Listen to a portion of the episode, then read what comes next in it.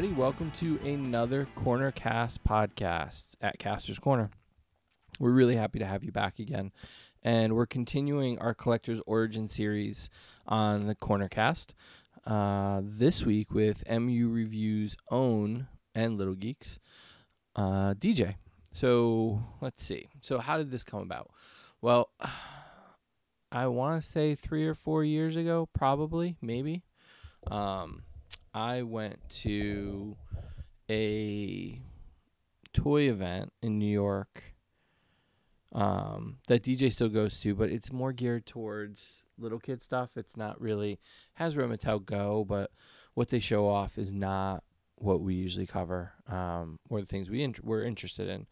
So it doesn't really make sense for us to go. Uh, and they switched to a YouTube um, requirement and we don't really do YouTube that much. So it kind of knocked us out of the running. So between like not really being worth it, um, and then having an, additional requirement, it made sense that we just didn't, we don't do it. Uh, but DJ continues to go with Little Geeks. Um, I think his kid revealed, one of the kids revealed um, some of the toys this year. So I that was exciting to see that video. I know that kid. I've met that kid um, up on stage in a in a video from the Toy Associate. No, not Toy Association. Somebody that ranks toys. Um, that does the hottest toys every year. So, um, so that's how I met DJ, and actually it was through Brian uh, from Fanboy Factor. Uh, I was standing in line to get onto this boat. It was like this cruise ship kind of deal, and they had all the levels had different toys on them. And they had d'oeuvres and everything and I get seasick. So I was like, oh God.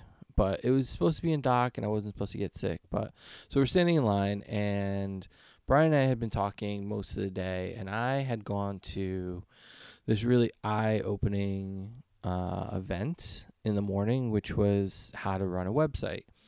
And it was something that um, I really, I don't know, kind of hit home um, because I treat this I treat this like a second job. I take it pretty seriously. I invest a lot of money and time into it. And so when I went to this event and they were talking about how to design your site, how to interact with people, how to be part of social media, how to make sure that your stuff gets shared out correctly. One of the things they said was to have an exit strategy. And I think that a lot of these websites were doing something that was intermediate or they were selling a product or it, it felt more like they were trying to get out of it. Whereas with this podcast, I figured I think the podcast was maybe like a dream in my back in in the back of my head. But for the website, it was it was a passion. It was something and, and you know, they brought all that up and it just never I know I'm going in circles. Um it was really hard for me to sit through because I realized they were talking about doing evergreen stories. They were talking about doing um, things that were worthwhile. They were talking about how to interact on social media. They they were just doing a lot of things that I was looking at, and frankly, we just weren't doing. Um, between everybody that was writing the site, and you can hear the little guy in the background. He's not happy at the moment. Um, but where was I going with this? Yeah. So it, it was a lot of things that we weren't doing and I thought we should be doing. And it kind of flew in the face of things we had been doing for, I don't know, 10 years, nine years. And I had an epiphany. So much so that in the middle of the meeting, I got up and I wandered New York for about two hours. and then came back to listen because I was so overwhelmed and I was so moved by it. Um, and I really just didn't know because a lot of these places were also selling a product. they weren't just reporting things. It wasn't about a site that reports things. It was a site that was selling advice and recipes and it it was talking about it wasn't just toy reviews, it was before influencers were a thing or were a known thing. Like it wasn't like a term, like an influencer wasn't a term yet. So it felt very much it felt very different, but it also felt like it was talking to us a lot. So I wandered the city. Uh, I went to Toys R Us. I went to Midtown Comics. I walked around for a couple hours. and I was the only one that went to the seminar. And Brian didn't go, DJ didn't go, Jesse didn't go. So all the guys, Bill didn't go. So all the guys that would normally go to this stuff with me, um, didn't go to it. I was the only one. So I kind of walked out like glassy eyed. And afterwards, um, we went to, I went over to the boat and Brian, it, this is a long way to say this is how I got introduced to DJ. So I got introduced to DJ. I'm like, oh yeah, no, I've seen your stuff. Okay, cool. You're doing a website for a line that might be dying, and it did end up dying. Um, before not, but not before it gave us some amazing figures. So I didn't really interact with him that much. It was just like, hey, how you doing? Nice to meet you, kind of thing. Uh, and then I went through a thing. I got seasick on a stationary boat saw a lot of toys, did a lot of stuff, and then I walked back to the train with Brian. And I just asked a lot of but why questions. And anybody that knows me, I last I like to ask a lot of but why questions. Like but why? But why? But why? And so I was asking all those but why questions. And he couldn't answer them he just kept saying, "Well, that's what you do. Well, that's what you do," because that's what they want. Because the companies want you to put up the press releases. And I said, "Why not write a story, or why not just edit yourself? Like, don't put up everything that comes to you. Be selective. Be deliberate. Um, if it doesn't kind of move the needle, if it if you're not putting a buying link to Amazon, if you're not putting a sponsor link in there, if you're not doing something that makes it yours." uh, why bother doing it? Why are you spending all this time on it? And he couldn't answer. He just, that's what you do. And I didn't buy it. I didn't think that that was what you should do. And ever since then, it's kind of been my thing where, and you see this, that's why I didn't, we don't post a lot of press releases. We'll share them out on social media um, if the companies post them themselves. We do that for Diamond as much as we possibly could, Diamond Select. Uh, but running just a straight up press release that is everywhere doesn't really move the needle for us. So we kind of cut back on that while other sites still do that. And that's fine. I mean, that's their model. That's fine. But it doesn't work for us. Um, kind of feel like I know who I am and I know kind of what the site is now. And there, there's changes coming up. And we'll talk more about them as we go through collector origins because there's reasons for that. Um, but anyway, so DJ. So then I went to another summer one that was somewhere around that Barnes and Noble, around 20th Avenue by the toy building. And I just remember passing the Museum of Sex on the way there. And Brian, I don't think went, or he went later. But DJ was there, and he was the only person I knew. So we started talking a lot because he had just started to get stuff from Hasbro samples, and I was blown away by how much he got. And you can hear the little guy in the background. Um, I'll be right back. Maybe. I gotta figure out how to pause this. I haven't ever had to pause it. Okay, sorry. The little one had to go out. So Jackson got a potty break. Our little mascot. Yes, you. Anyway, so at the party with DJ, and we talked a lot and friended each other on Facebook. And then we, you know, post like things, share things like that every once in a while. But it wasn't until I don't know. It might have been Toy Fair last year when I did a podcast with him and Jesse at the place that we kind of started talking and I would say probably over the last year we've become really good friends drove all the way to Long Island to get a TV from him. We've done a few podcasts together. If you go back and listen to them, they're they're really good ones. Um, he was one of the first podcasts that when I started doing this again, that I decided it didn't always have to be about toys. So we are, I don't know if weight loss buddies is the right word.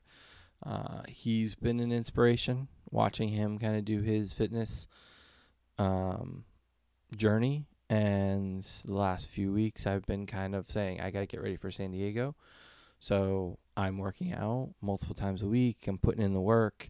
I'm watching what I eat. And it it's nice to be accountable to somebody. We check in with each other every week, uh, or I check in every week when I weigh in, and and he checks in when he does, and it's nice to have somebody that's kind of encouraging, um, and going through the same thing. We're the same. We're about the same age. We're about the same weight.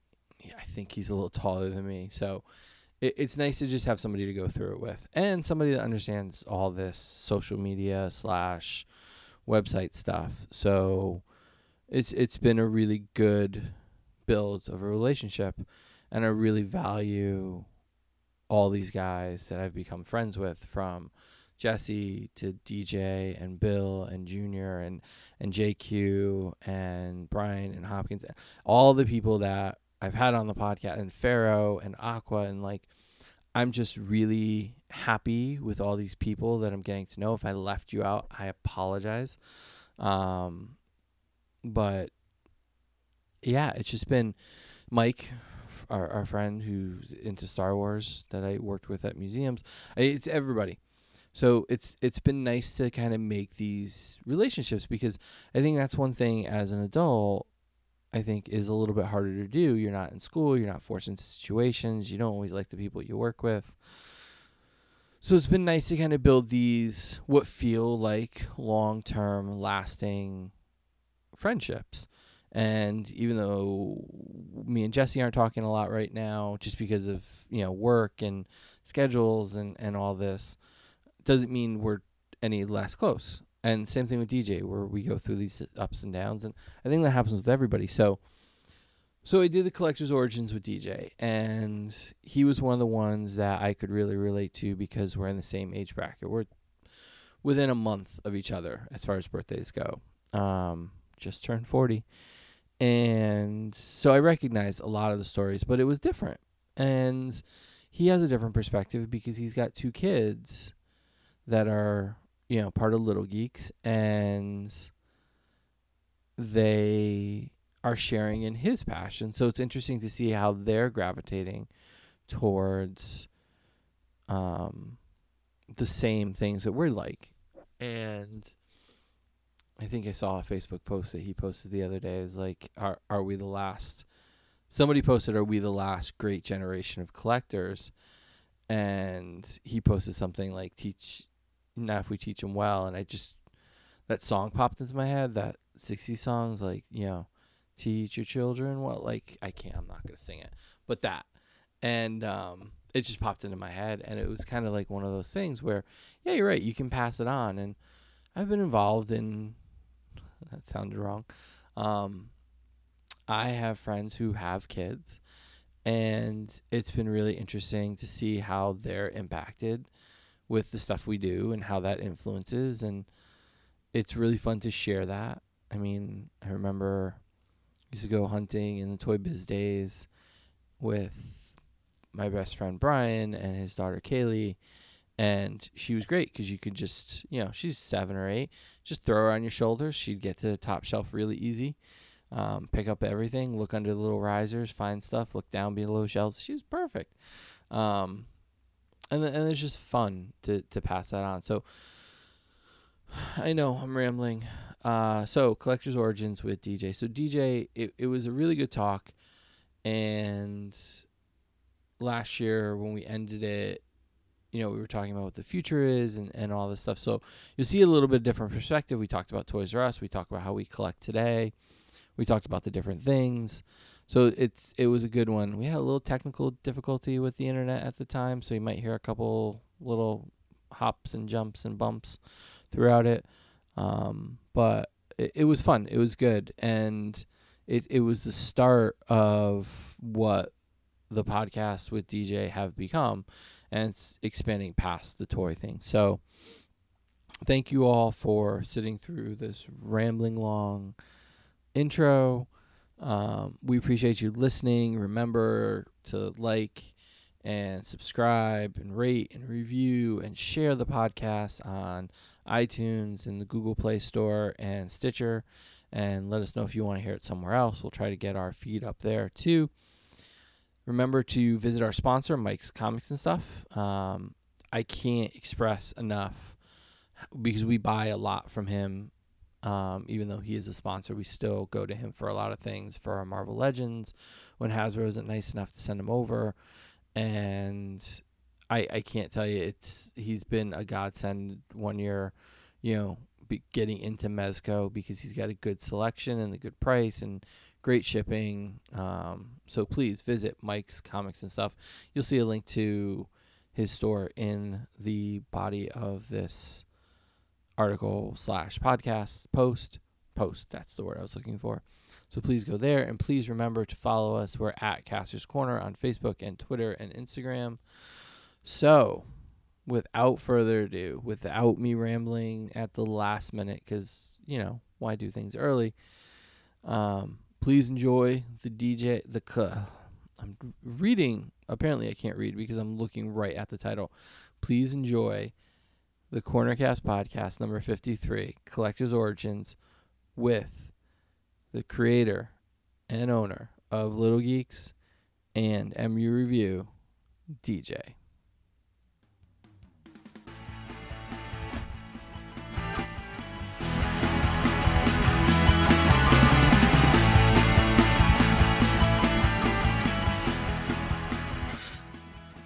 It's a challenge of having kids, though. It certainly is. So what are you drinking? This is Broken Angel from Trillium. Okay. It's a Belgian strong ale. You're Mr. Beer over there, aren't you? I am. It's nine percent alcohol. I'm going with margaritas tonight because Costco has a super bottle. So you just So is there alcohol already? Yes. Oh, okay. All It's right. got tequila and triple sec. It's all set. All right. So you just So pour it over that's ice. the whole package. It's Saturday night. Why not? Um. So Is, is this?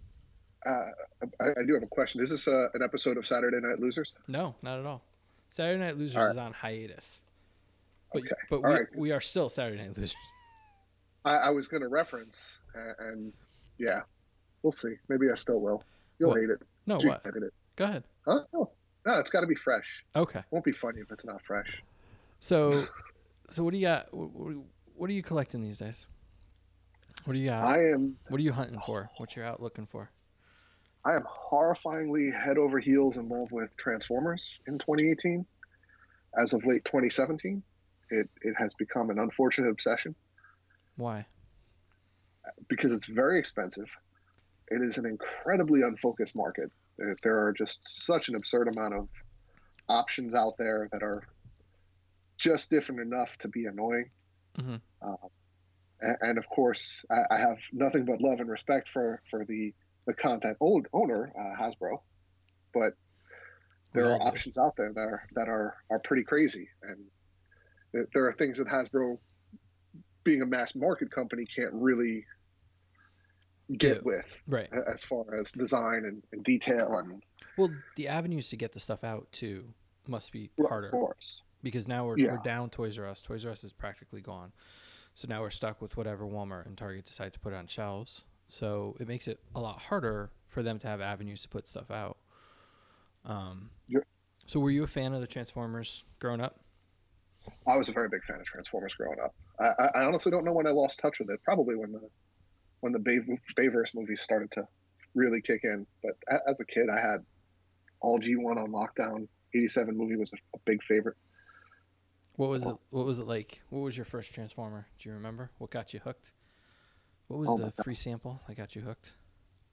Oh no, it wouldn't have been a free sample. It would have been a, a mom and dad budget. Well, yeah, but for a kid, that's a free sample. Yeah, I guess so. I, I guess that makes sense. I, it, it may have been. Oh, you know, I, I can't even remember. I, I know I had Metroplex. I know I had Fortress Maximus and, and the crazy big ones, but the the smaller baby ones, the the ones that probably started it all, uh, about as vivid a memory as the whole of first grade, I guess. Did you did you get into them early? Like, do you, see? I I always liked jazz, but I never had a G one jazz. It was just it was past.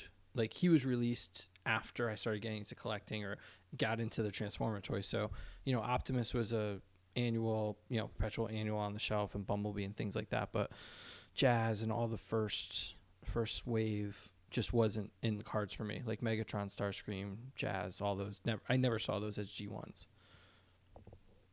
Yeah, I don't think I saw those anywhere on my toy shelves. Uh, certainly, obviously, later in life I have them, but no, we're we're probably talking prior to the movie, um, and then certainly well after the movie.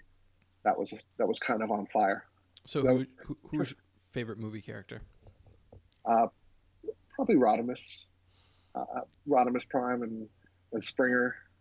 Those those two are, are big big big joys of mine. How do you like the new Rodimus? Uh, the the Hasbro one. Yeah, the new the big I- the leader class. Did you So so I, I, I feel like we're we're really just diving right into the, the most recent collector life because it was at HasCon uh, sometime last year that I saw that in a glass case and I said, "Whoa, I want to collect Transformers again." And even though I had maybe picked up one or two of the the Combiner Wars or the Titans Return, Mhm. I was like, "This is incredible." That's it's now they're making the toys that I wanted as a kid.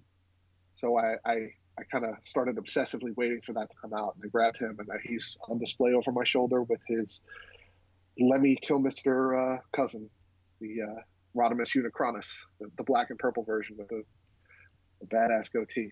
So okay, so what's it what's it like finding toys nowadays for you? Like what's it what, what's the typical kind of procedure for you to get toys besides Uh, getting so them it- in the mail? Right, and that's always one of the most fun ways to do it. But there's there's still the element of the hunt for me. Um, it's less than it used to be. I, I'm kind of living vicariously now through the, the little geeks, Mhm. the, the the two little kids that take up 99% of all time. It's you know I, I get to watch through their eyes as we walk into a toy aisle because we don't ever go to Target, we don't ever go to Walmart, we don't go anywhere without the toy aisle on the list Mhm. and you know it depends what what day of the week or you know how things go but we establish the rules beforehand no toys tonight but we can look Mhm. and then we always fold when something brand new is out we haven't seen before I mean, how but could you not? right exactly it's it's all part of being a, a collector and, and a nerd and it, it, interesting target story when the uh when they did voltron the playmates did voltron the, the first uh when they redid the 80 classic lines Mhm. I brought the two little guys with me, and we actually I had stayed home sick from work. I really didn't feel well, and we were there with the intention of getting Nyquil. And I was like, "We're gonna check the toy aisle." There was a woman there, and I was like, "Do you happen to have you?" And she's like, "Yeah, I'll go look in the back." And she comes out and she hands me the wrong thing. I'm like, "Yeah, this isn't it." I'm like, "It's this." and this. She's like, "Oh, you're a collector." And I'm like, "What does that sound like a bad word? What is? What have I done to you? I just want to buy a toy." So, sorry, interesting offshoot. We're drinking. No, today. no, no. It's it's okay. I think I think that's the thing. Like you're walking in with two kids, you're looking for toys, and I, I mean, why wouldn't they want to help you? Like, Right. Well, at the bottom, why wouldn't they want to sell you something? I think that's the hardest part of collecting today, where it's it's these are made for us in a lot of ways. I mean, the '84 line is definitely made for us Oh, yeah. from Playmates, Uh-huh. but I mean, what's the problem with selling us what we want to buy? Right. And and the the bizarre store enforced street dates that don't actually mean anything or, or jive with anything. Mm-hmm. There are rules and restrictions in place that just don't make any sense. To, to professional collectors, I would call us at the very least, right? Yeah, I mean, we do stuff with the toys at least. Like they're not just sitting on a shelf that nobody sees. We're reviewing them, we're putting them up, and things like that. So, so taking your kids to the store is a pretty regular occurrence for you. Was that something you got to do as a kid? Were you out hunting and looking for toys with your parents? Oh yeah, my parents hated it. There was a place uh, in the, the town I grew up in called was like a big hardware store, but they had a toy section and they had a a Caldor, I think. Mhm. So that getting out of Glen Cove was a 25 minute affair. We didn't do it a lot, but in Glen Cove we had those two, and a little bit later on we had KB Toys, and those were weekly occurrences, maybe once every other week at, at the very least Mm-hmm.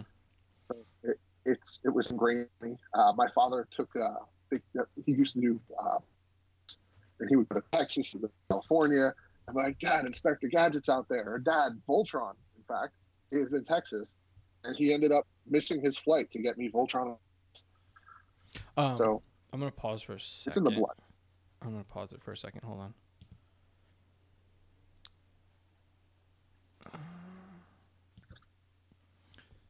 Sorry, we had a technical issue back, but so you were saying that um, you were telling your dad that Voltron was in Texas and, and California in the 80s. Yeah, he had uh, apparently the, I mean the original original diecast metal Voltron had just hit market, and people were seeing it. I don't remember what avenue I found out. I don't know what pen pal group I had going on. It might have been a cousin that I had out there or something like that. But uh, he was out hunting for me in Texas, and I think there was a hurricane going on back here. It was all kinds of disastrous and shenanigans, but I had a Voltron. That's amazing. I don't have that Voltron anymore. Yeah, he was good at it. I, like I said, it's in the blood. So you had Caldor, you had your little shop, you had Toys R Us later, KB, all those Yep. things open to you. What's your um, what's the toy you never got as a kid that you always wanted to get? Snake Eyes. Never had an original Snake Eyes. Before there was before there was Transformers for me, there was GI Joe. GI Joe was the, the real first first, I think. Like the '80s was perfect for us. Like it just Yeah. it just bred like Star Wars kicked it off in the '70s, and then everybody wanted something like Star Wars. So it was just a constant influx of He-Man and Voltron and uh, GI Joe and Star Wars, Thundercat, like all that stuff. So Thundercats, yep. And you had them all too, I'm sure, right? yeah, You- like you- yeah, no, it was. I, I think I think it went by theme. So it depend. Like Christmas was always a theme. Like if it was Voltron, it was all Voltron. You know, I got the the lines that you put the pilots in, and I got the castle, and you know the whole thing. Or if it was Thundercats, it was everybody from Thundercats. It wasn't like, oh, I got a Lion-O, and I got a Snake Eyes. Like it was no, I got Lion-O and Panthro and Cheetara, and I, and, you know, the Sky Cutter and the Thunder Tank. Like it, it was you just got everything or at least i got everything and then Uh, it, it would very similar. yeah so Yeah, what, we had our Star Wars Christmases. Yep. so what did that do for you as a kid in school were you the kid that had everything or, or were there other kids that were equally as blessed So I. I, was definitely one of the kids that had had everything. Um, with toys, we, we definitely did very well with toys. Our cousins always loved to come over and play. I can remember staging just epic, sweeping battles with GI Joe vehicles. Uh, we had the mobile command center with the gigantic mortar cannon in the middle. I had the the general, all these crazy big vehicles, and my cousin would come over with his like little 13 man night strike force.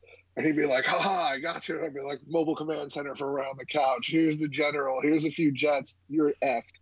And it's over. did you and did it- you have the flag did you get the flag never had the flag. I, Never, even if I wanted the flag, I, I, I wanted the flag, but there, there was no space for the flag. We lived in a two family house in an upstairs apartment. That thing was the size of a garage. so did we. That is the exact way i grew up like same thing. But i had the Terrordrome sitting next to the flag. It was epic. It was amazing. Yeah, we had the Terrordrome. it was it took up the entire living room. Li- literally took up the living room where if we set it up because it wasn't always set up. Like the main command center was set up but the bottom sides were kind of taken off when we had company. But i remember the, the christmas the christmas that i got it i just remember inviting kids over from school and just being like leading them into the room and going ah look what i got it's just amazing Now, did- did they did they hate you or did they love you?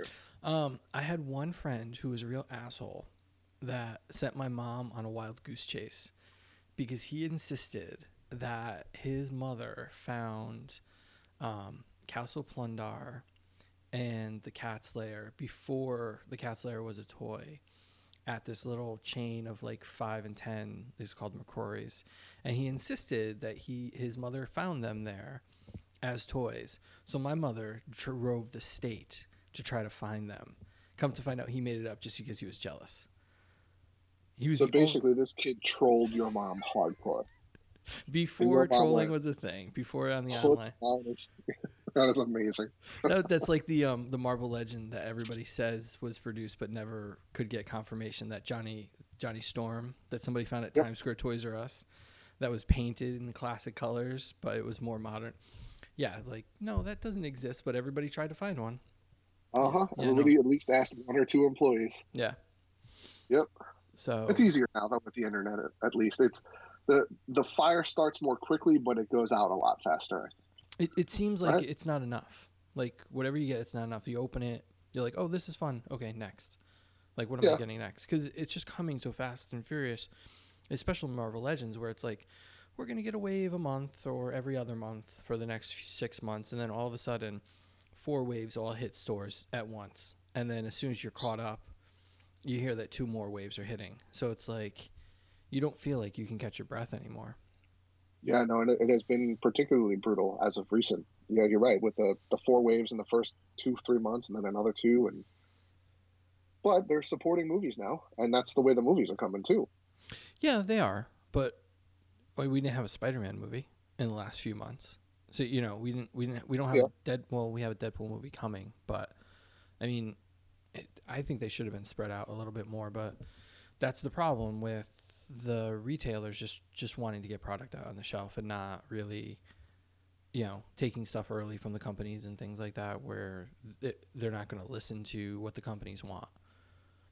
Because once they get Right, the toys and they can do whatever they want with them.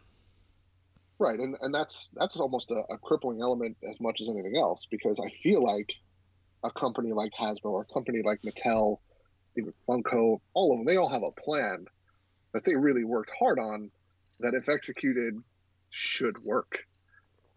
And then the, the retailers get involved and they're batshit crazy. Well, yeah, it's either we're going to sell everything at once or we're not going to sell it to you. And Yep. it's like, hey, if I came in and wanted, and I've said this many times, if I came in and I asked them for an iPad, which could range, you know, could go between three and six hundred bucks, they'll they'll go out of their way, they'll bend over backwards to sell it. But if I Right. walk in and I want to buy, like on on the last, you know, the low key Force Friday, if I wanted to walk in and buy all the Lego sets, all the Black Series toys, and the vintage line, I easily could have spent 600 bucks. But nobody wanted to get them. They're like, "Oh yeah, we're not done setting up yet." So it's eh, I, I don't understand where the disconnect is or where the inconsistencies are, but it's frustrating And- as a collector. and made worse by the fact that when you went in on Force Friday, whether or not they were set up, they should have already been set up. Right. So that's their problem, not the, the, the collector's problem, not the purchaser's problem. Right. And and you can say, "Well, well they're not out yet." Okay, you know, I know, but they're supposed to be out today. We'll come back later. Well, no, I'm not going to come back later. I, you should have had the reset done, the remod done the night before. Only one store that we went to out of like half a dozen actually had their remod done and were ready, but their shelves were empty. Like they didn't put any product out. They put all the tags up, they emptied out the aisle, but they didn't put any product out. So it's it's frustrating. You don't put it out, you don't sell it. Yeah. That's it. And then what do you do? You go online and you pay double because you're a lunatic. I well no I, I'll wait it out. I don't I don't like to pay double for a retail thing. I some people do. I I mean I know some Right. people who I mean yeah I paid a little bit more for that Silver Surfer from Walgreens just because there are too many Walgreens. Like Walmart's and Targets are a little more controllable. If you use BrickSeek, you have a better kind of scope of when things are out or or where they are. But Walgreens, there's like sometimes there's two or three in one town, and it's like I, I can't just chase something like that. So I paid a little bit more for the Silver Surfer we got early. But- I'm I'm hoping to see it pop up. I, I'm I'm excited for that Silver Surfer, but I'm also trying to stop the Marvel Legends bleeding for me and, and really focus down on what I want because I just don't have the space for it anymore. so how is how is it you know how do you balance the idea of having space for things and collecting things versus doing them as a, a hobby slash part time job or in some cases full time the way you put stuff out? Poorly. I balance it poorly. No, I and and it's it's exacerbated heavily with the kids stuff, um, just because they have so many toys and so much stuff. I can see And my own behind you. personal. Oh yeah, it's that's the games collection is insane. I, I cannot come into this particular room, which is called the playroom slash office. I, I feel like it's going to fall down on top of me. There's so much stuff, but it's you know for the the current collections are, are Marvel Legends, are, are Transformers, really not very much in the Star Wars front, but that stuff comes in. Mm-hmm. And for the kids, the older guy, he's doing Transformers too, and it's just everything takes up so much space. It's it's almost more space than financial as the Right. the potential problem and deterrence.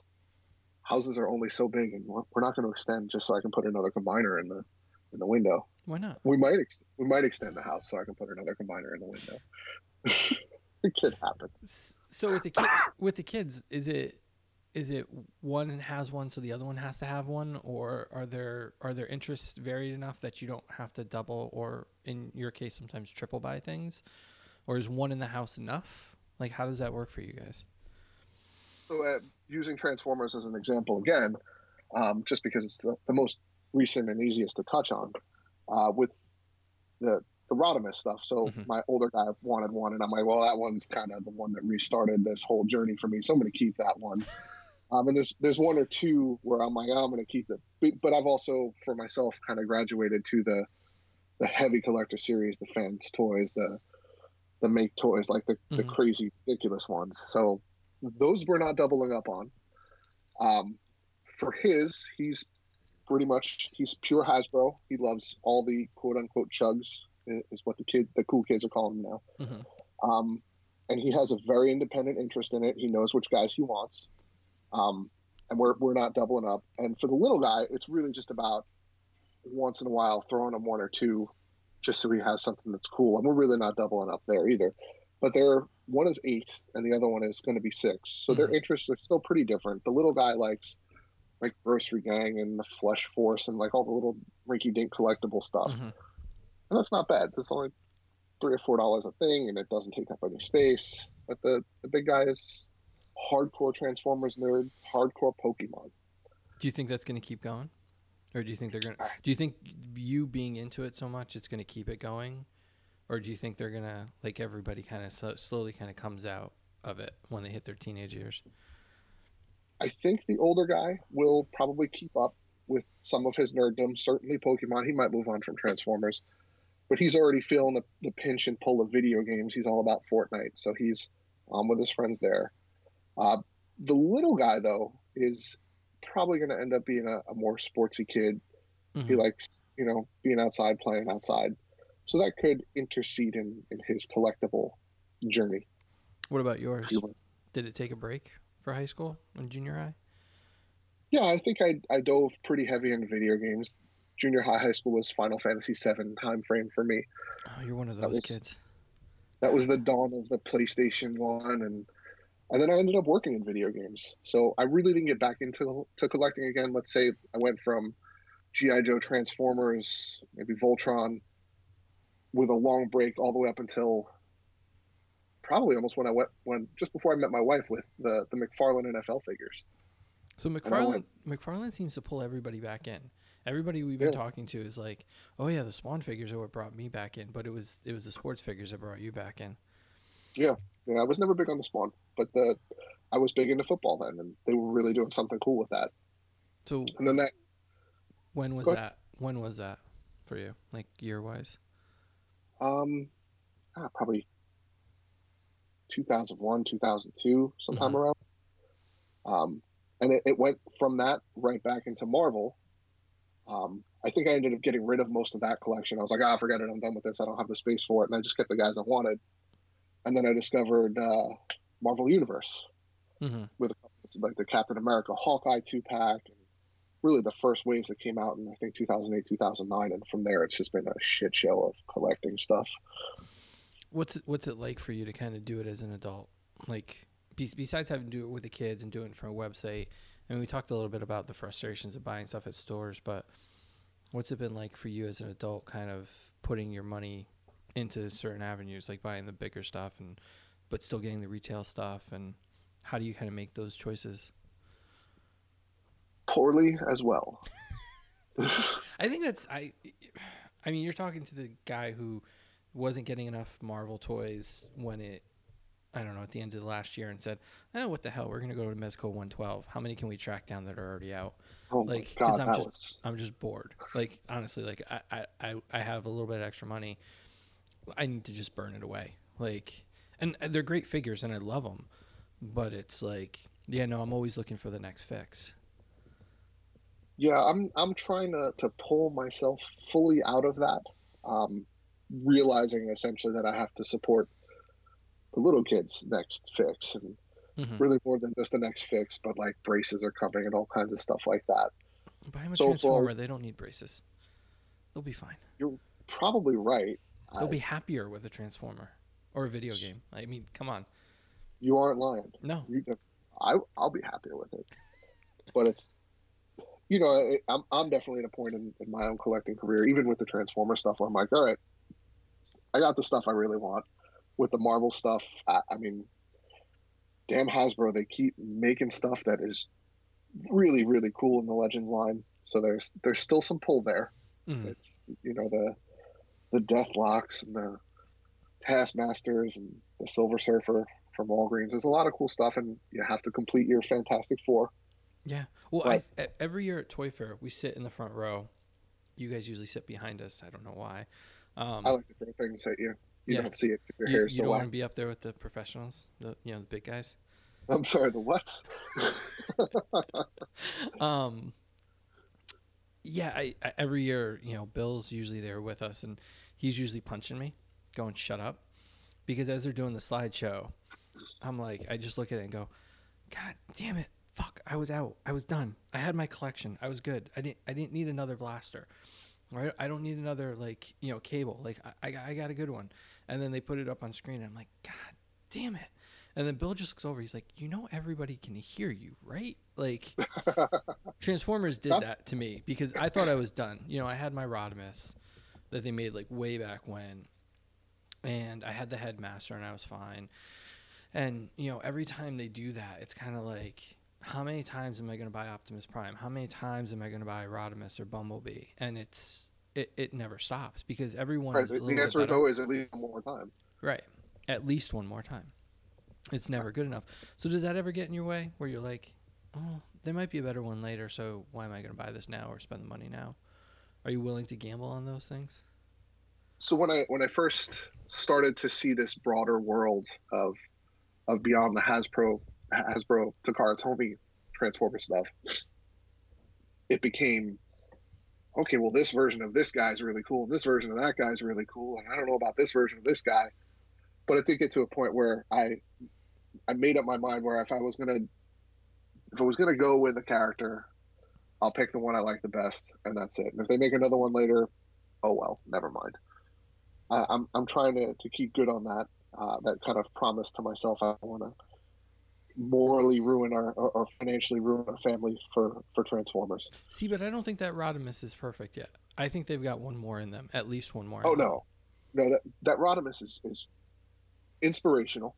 I'll Mhm. call it inspirational. Uh, I, I love it. I think they do have a better one. Um, It's inventive. I think the way that they did it was was kind of inventive on how they kind of made him part of the bigger body. I think that was like Right. a different change, but I don't.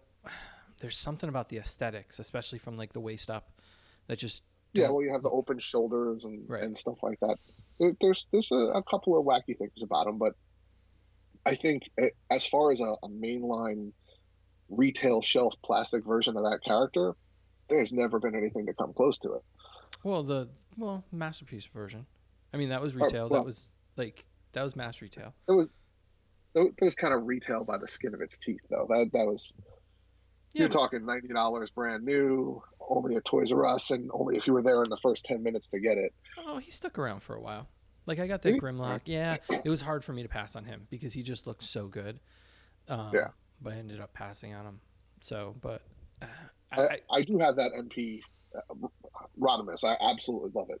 That's since since I restarted, I saw that. I'm like, all right, well, that's that's the one that actually looks like, the guy in the movie more than anything else. But as far as real, true, like Target, Walmart, mass mass release, Mhm. that, that Rodimus is definitely untouchable. So what do you think? What do you think is going to be like for us now without Toys R Us? I mean, Walmart and Target. They just. I I think they're. I think they won, and they know they won, and now it doesn't seem like they could care about getting stuff out. There's no competition for that. Right. Yeah, exactly. They won. They know they won, and now they really don't give a shit about us. So the question would become, who gives a shit about us? And I got to be honest, it's it's, It's not a lot of people. Right? It's it's us. It's us. It's it's Big Bad Toy Store, right? It's it's the the toy sources and Entertainment Earths. Those are the ones that that really. That's where we're going to have to go to, to get what we want, and and unfortunately, in a lot of the cases, we're going to pay more for what we want because that's just the the way the internet works. It's yeah, it's gonna be tough. Well, the other problem is, I think the the quality has been fairly consistent with a lot of the product, but I still have that worry that you know the eye is gonna be sideways, you know, Oh, or this, or there's you know sideways. yeah, or the eyebrows are gonna be, you know, off centered or Junior, who you've met at like. He's he's like a toy rain man. Like he can look at a toy and just like go, this is wrong, this is wrong, this is wrong, this is wrong, this is wrong, put it back. Like he can see everything within two seconds, and I look at it going, I would never have seen any of those problems, but now that you said that they're there, they're there. So I mean, the online ordering stuff kind of makes that a lot harder as collectors to kind of want to put the money behind it. I think to kind of pay for that and then worry about what quality wise because I know stores like Big Bad and Entertainment Earth are having trouble if the Mezcos have a problem. They don't Mhm. have extra stock. So you can return it, you can get your money back, but you're not going to get another figure. Right, and if you, I- mean, history is the teacher, right? If if you don't pre-order any of those Mezco figures, you're not getting them. Right. So I- I don't know what the future is going to be. So what's it like for you going to the shows and kind of seeing stuff early? What's that It's journey fun. been like? It's How long have you been doing fun. it, by the way? exciting. Um, I mean, not quite as as long as you. I think you're probably older than everybody, right? um, Our site? I- no, actually, Jesse's been around longer. Jesse's been around Jesse is very old. He's, Jess- I mean, Jesse Yeah, Jesse is the elder statesman as far as the online writing kind of stuff. But uh but yeah. But no, I've been around a while. But how long wh- when was your first Toy Fair or, or New York Comic Con as as a press? As I, more I think as as a press, um, my first Comic Con was 2011. I think I was a website for all of 15 minutes at that point, and I, I wrote them and, and I applied for press, and they were like, "Yeah, sure, come on down." Mhm. And then every year since, I've had like 10,000, 15,000 unique monthly visits, and they're like, "Who are you? Get out!" So, uh, but that first year, boy, was it glorious. So I, I went to I went to uh, to Comic Con that year, and then I Mhm. went to Toy Fair. My first Toy Fair was probably 2012, and every year since, I really haven't missed either or. Although I admittedly, I'm really heavily toying with the idea of just not bothering with Comic Con this year. Last year was just meh. what do you what But do you get at? I'll go to. What, what do you why? What, what's wrong with New York Comic Con? I just I, I feel like there's there's too many people, Mhm. and and there's there's plenty of good content, but because of the amount of people getting to the good content in a in a manner in which it's it's relevant and still timely and meaningful is is becoming a challenge. I don't know that I want to. I don't know that I want to do that anymore. I, I mean, I, I would still go. I would I would still hope that, that companies like Hasbro and and the like still kind of do their thing hmm and I, I would still love to take part in those, but those are generally offsite. I mean, Mezco is, is probably the next on the list, and Mezco at, at this point, I, I don't know if you remember what happened with Mezco at this year's Toy Fair. They they sold two exclusives. They were sold out in the first four hours of the show. Comic Con. Yeah, at, at, You said Toy. Fair. Yeah. No, we, Uh, we got those as a gift at Toy Fair just for everybody. We didn't buy them because that was a big rumor going around that, we bought them. And that was that was amazing, man. I, I love that Batman. Yeah. he, he he sits on my shelf at work. A big challenge at work. I don't know. They, they might take our offices away soon. Mhm. Move us. If I go to a cube, I have like a whole Mezco collection. I have no idea where I'm going to put. This is a point of stress in my life. This is why we have problems. You know, th- I, I will say this: IKEA has these new little light boxes. Mhm. They're really great for collectibles, and they keep the dust off, and they light up, and you can stack them as cubes. They're really cool. I'll have to take I'll show you later. I'll show you after we're done All with right. this. It's it's amazing. I I've got the Ghost Rider bike right now set up in there, and it lights up, and it lights up all the from underneath. It lights up all the flames. Looks really That's nice. got to look really neat. That's cool. Um, but they're like twenty five or thirty bucks, and they're like an eight by eight cube, so they're perfect. And then they stack, and then they all plug in, and they yeah, it's kind of cool. But um, probably get one like yeah, anyway. So so so back to Comic Con. Yeah, I, I just as far as toy based content, certainly I, I feel like it's it's limited availability anyway. mhm. I, what was your experience last year? I, mean, what what did you think? So New York, New York is hard because for us on the East Coast, we're right there. So it makes it difficult to say I'm going to spend 200 bucks on a hotel when a train ticket's like 40 or 50 bucks. So I- I can sleep in my own bed, even though it's an hour and a half, two hour commute for me up in Connecticut and us. Um, so it has to be something really compelling to kind of take us. Like we go to New York Comic Con every year, but again, I, I think it's equal. I think where we put most of our time or our money is um, San Diego. Like it's like right now, you know, it's it's getting down to the wire. San Diego's coming in the next few months, and yeah, hundred percent. We're like, oh no, we're going to Comic Con, and this year I'm by myself. We I might have help, but for the most part, I'm by myself. So it's going to be interesting to try to cover all that content and try to figure out what the focus is of the website. I think that's the hardest thing for me is like you said, it's you know, getting things up in a timely manner, getting things up so they're relevant. But the bigger question is what's the purpose of the website? And I think that's what Caster's Corner is kind of working on right now. What are we? Are we a podcast? Are we a YouTube show with, you know, or are we a join on YouTube show or I don't know. And and that's the bigger that's the harder question to kind of think about because I, I think the written stuff is is going to go away. Like I don't think people are reading three page articles on toys. I just don't.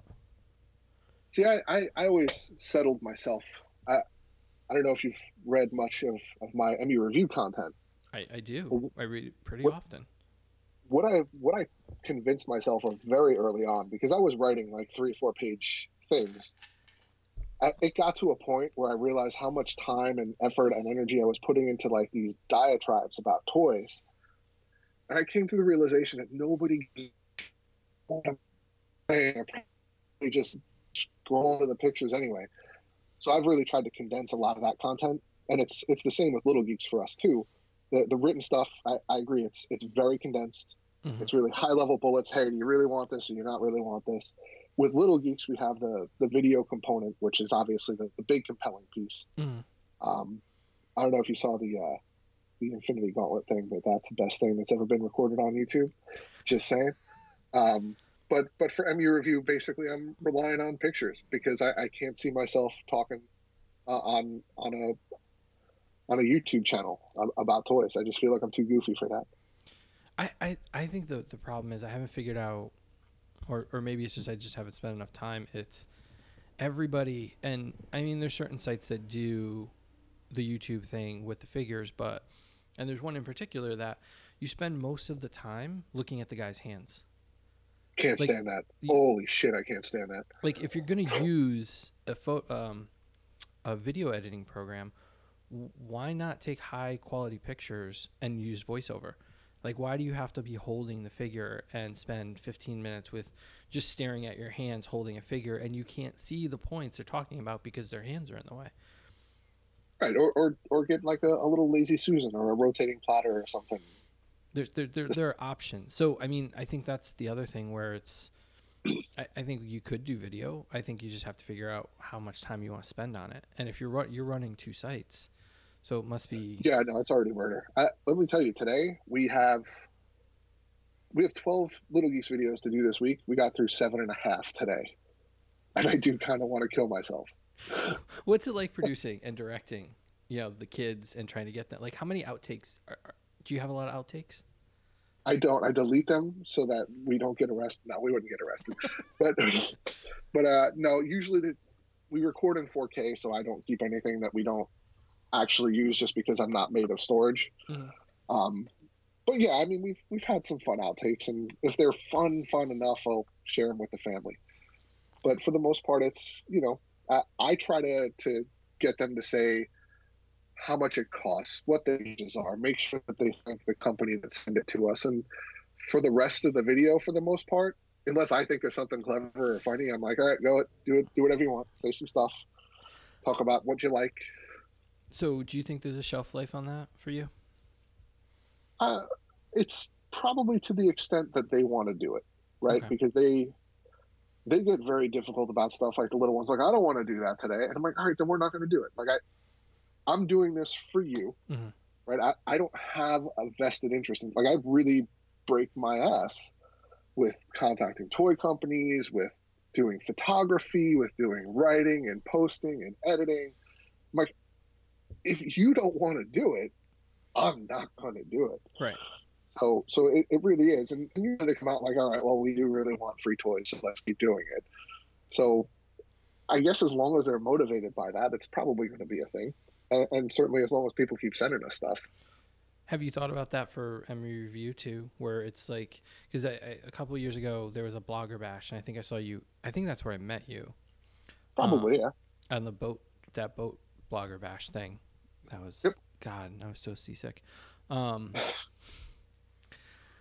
but they before they did the blogger bash on the boat and showed all the toys, they had a um, website kind of how to how to do your website, like how to promote your website, how to make it sustainable, how to do it, and and the question always was, every website has an end date, like you should have an exit strategy, like how you know what are you going to do when when you don't want to do it anymore, and I don't think I've ever thought in that mind frame before, where I always just thought, you know, in my head it's you know New York Times, Time Magazine, you know, like in our town, like the current, like all these institutions that are news, like or any of the news channels, CNN and all that stuff. Th- those are all sustainable. Those all you don't think of those going away. And I think when I started this website, I just figured it was always going to be what it is. And I'm kind of this year has been kind of like a journey of what is what is it. So I don't know how you feel about it, but do you think 20 years from now you're going to be doing you're still going to be posting up pictures and doing reviews or where, 20 where's- years is a long time. it is, I- but but it goes like that. I mean, Marvel Legends has been around for almost 20 years. I mean, we're we're knocking on Right. 20 years in a couple. we- you're right. We are absolutely knocking on 20 years. I, I mean, I, I, we've actually had similar conversations offline. Um, 20 years, I don't know, and I'd be lying if that that uh, that Bluehost renewal email comes out and I'm not like, eh, am I gonna do it? But I did it, so we got another two years at least. hmm so I, I know we'll definitely do two years. Will we go beyond that? Um, MU Review is is certainly a, a Marvel targeted site. I really haven't expanded coverage to the, the latest passion of Transformers. I feel like I, if I merge the two, there's a whole different financial implication, and I don't want to take that leap yet. Mhm. Um, but for now, I mean, we'll we'll keep tracking Legends as long as it's fun and interesting, and I don't think Hasbro has any intentions to stop. No, I think they're just going to full steam ahead. If anything, Toy Fair showed us anything, they're they're not slowing down.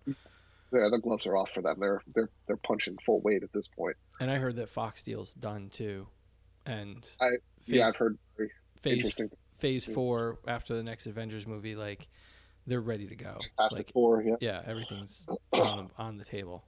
So that just opens up a whole new avenue for Hasbro to kind of move forward. So Right. I, I don't see any kind of end in that site. and it, I mean that's exciting, and I, I think maybe that's it for me.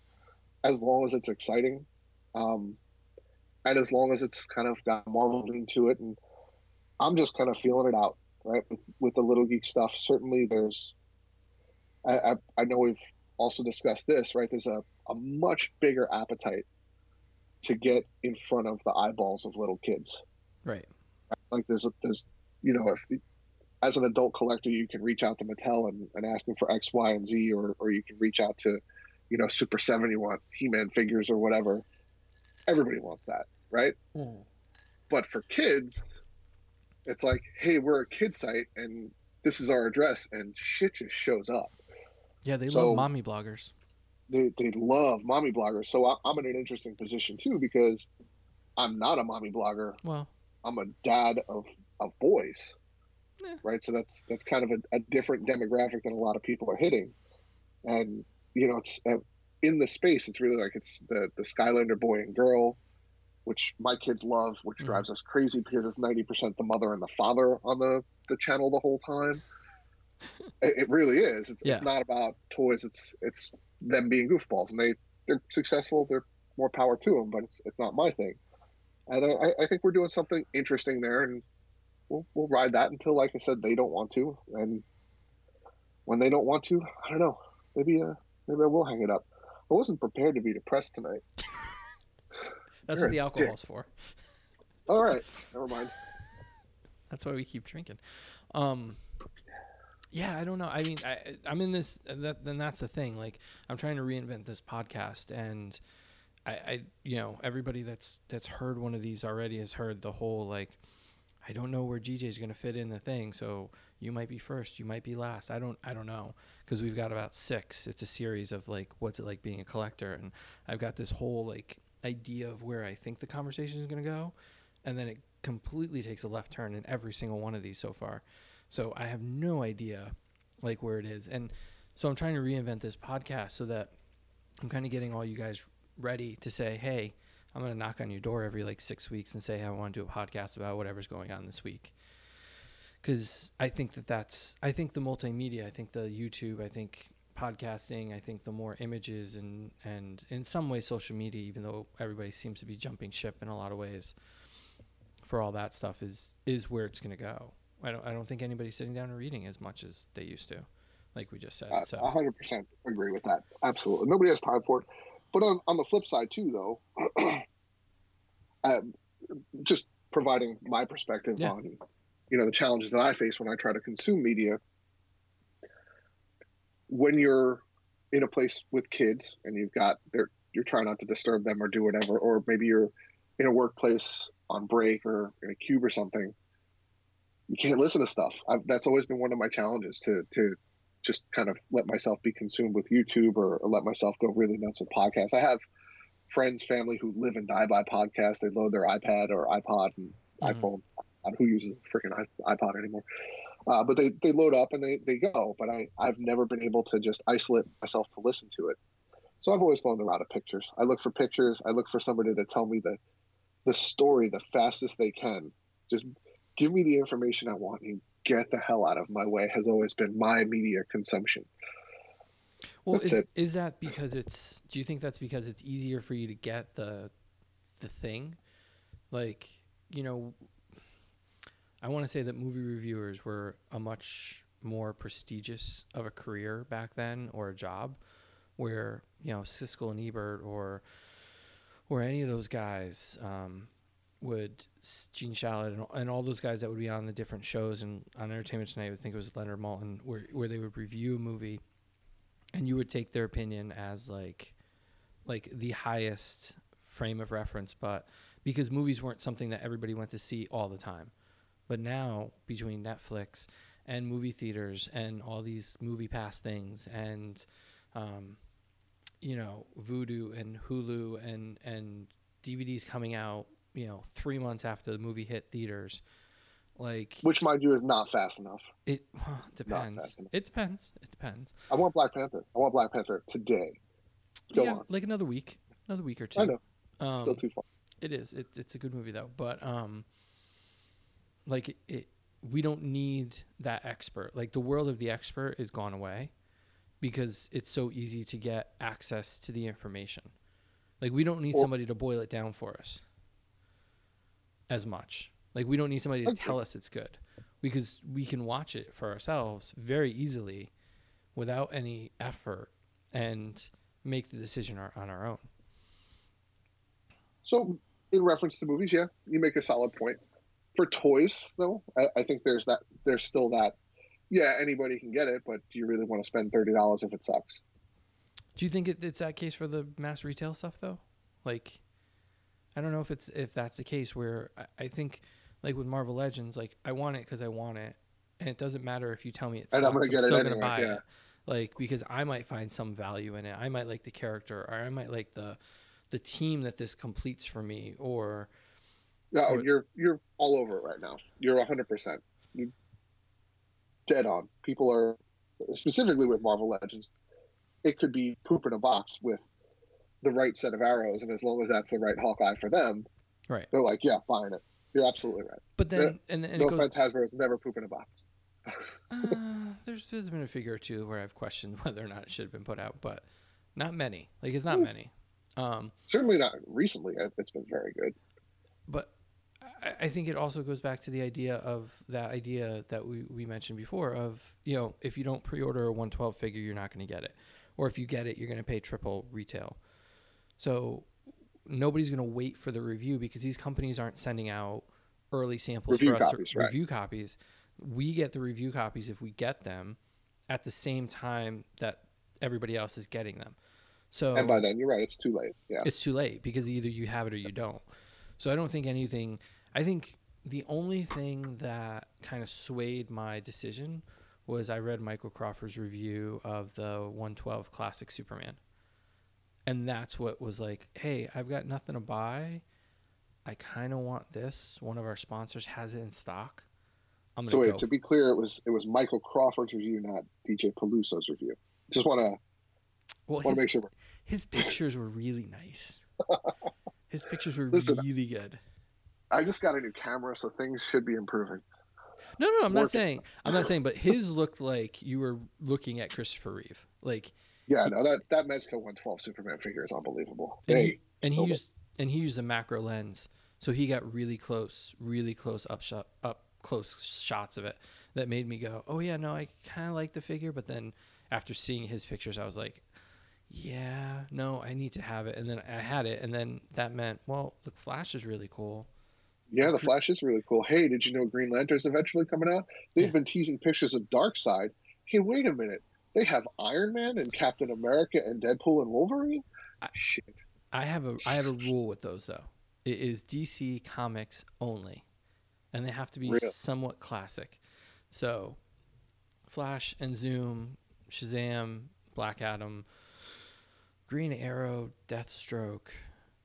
I think that's it that I've gotten so far. But Dark Darkseid's on the list, and the Green Lantern's kind of it's kind of on the list, but I'm not sold yet. But you want, and and I think maybe from side conversations, there's kind of been a sort of loose guarantee that Hal is coming. So you're, if you don't want John Stewart, don't burn on John Stewart. Right, but the idea of having a Green Lantern Corps behind Hal Jordan, I'm Oh, that all guy. right. Well, no, yeah. I just bought a There dozen. I just bought a dozen Porg Black Black Series Porgs, because y- you can't not have an army builder. Like, I can't stop buying these things, and I did that with the Hydra Soldiers. Like when I found them when they first came out, I'm up to six sets right now, and I guarantee you, Cool. if any of my Toys R Us has got them in clearance aisles, I I would definitely pick up a few more. Like, I mean, had you waited, you could have had them for as much as ten percent off. They're 15 this week. Whoa. Hey, listen.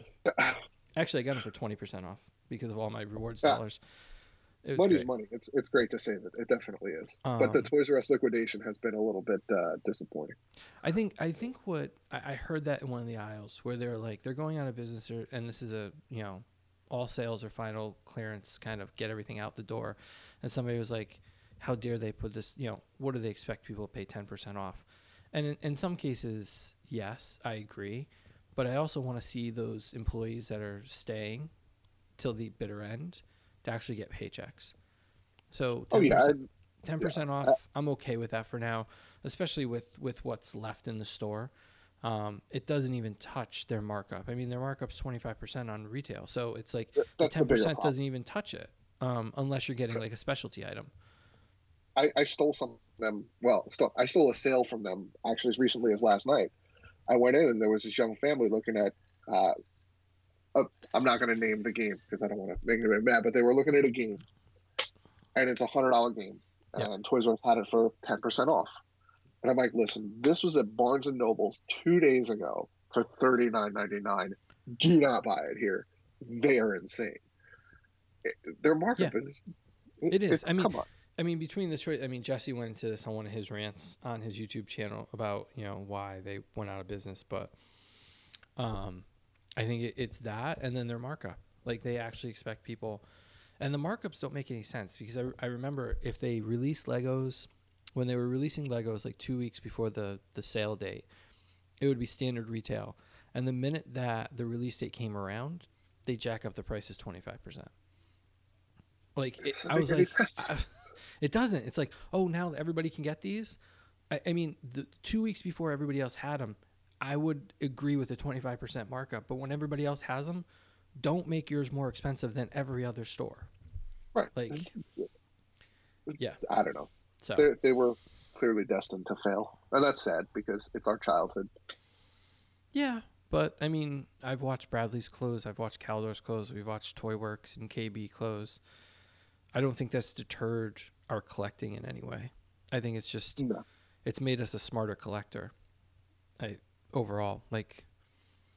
Yeah. I'm not, I'm not driving three states away to get something, because I know I can find it locally or online, and I don't have to make that trip. Whereas back then, I would definitely do.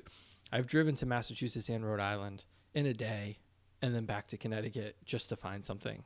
So it's not beyond the realm of possibility. I, I usually try to stay within Nassau Suffolk. I've never gone beyond Nassau or Suffolk County to find anything. So your crazy is bigger than my crazy. Oh, my crazy doesn't touch Bill's crazy. So if you put me and Bill and Junior in a car, we could end up in California one day. Like, That's insane. yeah, But I, I mean, I I gotta come home. Right.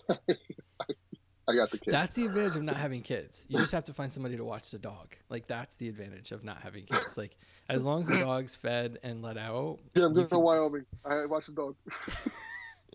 in a few months I'm gonna be like, I'll be in San Diego, watch the dog.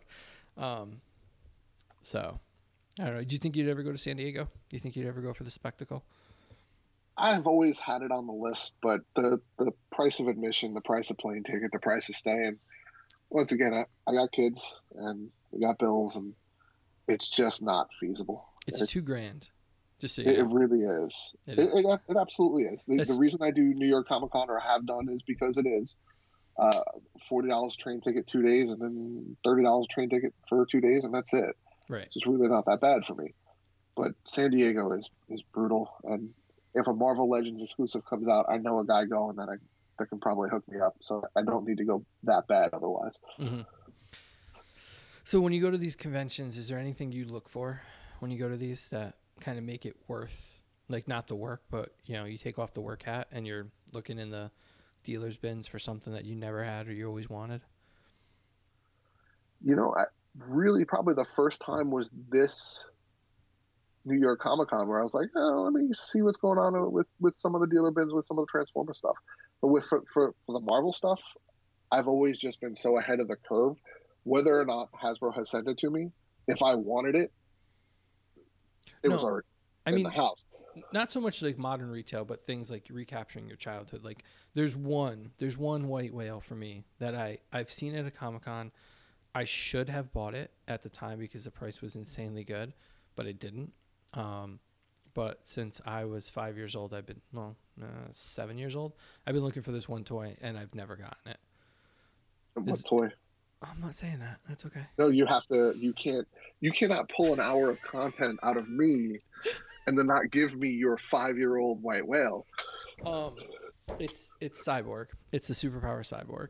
It's the last Okay. wave. It- there's nothing. There's no shame in that. No, there is shame that I found it for 175 bucks, and I should have bought it. I should have just asked everybody that I was with that day at New York Comic Con and bought it, um, because now he's going for like 1,200 to 2,000. That's insane. You should have bought it. I should have bought it. You're an asshole. Yeah, but I mean, it, you know, it's it's not consistent because five years ago it was this one person had it for 175, but I've never seen it that low. Um, but eBay prices kind of have inflated it, and I've never seen it again. So it's kind of one of those kind of someday when I've got the disposable income and I don't want to spend the two grand on going to San Diego, maybe I'd buy it. But what about you? I, I, I think for me that that one thing that I've kind of always gone to cons and looked at and seen and been like, I'm not paying three hundred dollars for a freaking Optimus Prime. It's not going to happen. I was able to alleviate and, and fulfill that uh, just by virtue of being on social media groups. I ended up getting a a, a masterpiece Optimus Prime for seventy five bucks with the trailer Nice. and an accidental year of the horse Optimus Prime for like 25 bucks. I was like, all right, those, those were really my white whales kind of going through because I never really had, I, I had the G1 Optimus, but the G1 Optimus sucked. It did, but it was great. It was great at the time. Like right, exactly. Yeah. But but now looking at what's happening with plastic, it's like, what were they even doing back then? I do miss but, the metal toys, though. I do miss metal toys. The, the metal stuff is always awesome. So, oh, yeah, it. I, we're we're watching the, the whole G one cartoon with the kids now too, so it's we're in deep. It's so bad. In some cases, the shows are really bad too.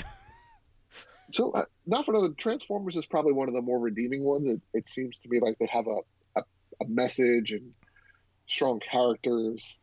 He Man's a little rough to swallow these days. Yeah, He Man's I think the roughest. I think I think Master I think Mas- uh, Masters is the one that's that's hard to swallow, but I think uh, Transformers and GI Joe hold up because they were made to market the toys, of course, but also they had that message. Right. I think Thundercats. I I don't know. It, it's a soft spot for me, but I think Thundercats holds up pretty well too. I think between the animation and the story, the the continuous storyline, where there was actually a through line through a lot of the seasons which wasn't right. consistent with a lot of the other shows. I think that was another piece that kind of made it a little bit better. But agreed. And hey, there's uh they're redoing Voltron on Netflix now. That's pretty good. Yeah, no, Voltron's been good. They're re- they're do redoing She-Ra by the way too.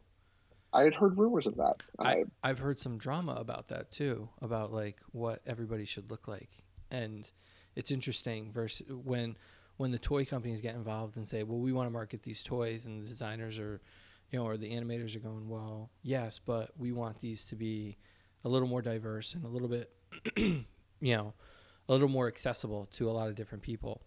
And where where the marketing versus the art or the storytelling kind of pushes things, I think that's an interesting thing that might come out in the next few months, depending on when the. I'm sure they'll show some stuff at Comic Con, so we'll see. So well, about, I look forward to your coverage. Yeah, we'll see what it actually is. We're bringing we're bringing everything. We we don't know. We've got we've got a lot of options this year. Um, and I don't plan to sleep much. And there's a Costco down the street, so I can get a big bottle of Jack Daniels to help me work at night and just screw sleeping, just barrel through all the coverage. So we'll see what happens you know Jack Daniels doesn't actually help you work, right? You're aware of that. It's oh, it makes me type so much faster. I don't care if people can read it. It's going to make the videos and and the podcasting stuff a lot more entertaining. Are you kidding me? Be like a Blair Witch Project, San Diego Comic Con. Yeah, I've, I, I'm not going to say which one, but I've definitely gone to. I've definitely gone and said, you know what, screw it. Um, a little bit of a vacation, a little bit of a um, I want to have some fun. I don't want to be working all the time. I've there's a couple cons where I've gone in a little tipsy where like I've gone to parties or whatever and then had to go into do a coverage and things and I'm like, oh, this is so much more fun. I talk so much more. it's I, much more know, interesting. I haven't done that yet. That's maybe that's my white whale. Maybe I need to go to New York Comic Con and hammered and just because I've never really taken the work hat off. It's it's always been, all right, my schedule is booked from start to finish. Let's go. I it's it's definitely interesting. I will say this: there was one time where Bill and I were supposed to interview. It wasn't like a one on one, it was a press room, but we had space in the press room and we had good space in the press room um, when Iron Man 3 was coming out to interview Shane Black, Robert Downey Jr., Kevin Feige, um, and Don Cheadle. And Bill called me up. I was done for the day. I had put it to bed. Wired invited us to a party. I was at the Wired party. I'm at the rooftop. It's a beautiful day. I'm tanked because HBO's throwing a party and it's just open bar. So I'm trying every one of their drinks and I'm like in such a good mood. And Bill calls me and he's just like, Hey, um, I can't make the interview. And I was oh like, I was like, what do you mean you can't make the interview? He goes, something came up and I got to go back to the hotel and I got to take care of something. And I'm like, I'm really fucked up right now. I'm really drunk. I don't think I could go either. But somehow I got from the Hard Rock Hotel to the Bayfront. Anybody that's been to San Diego will know what that means. It's about a two block walk. And, you know, go all the way downstairs, walk two blocks, get into the hotel, get into the press room, get a really good spot. And I'm standing there with my tripod trying to videotape the thing.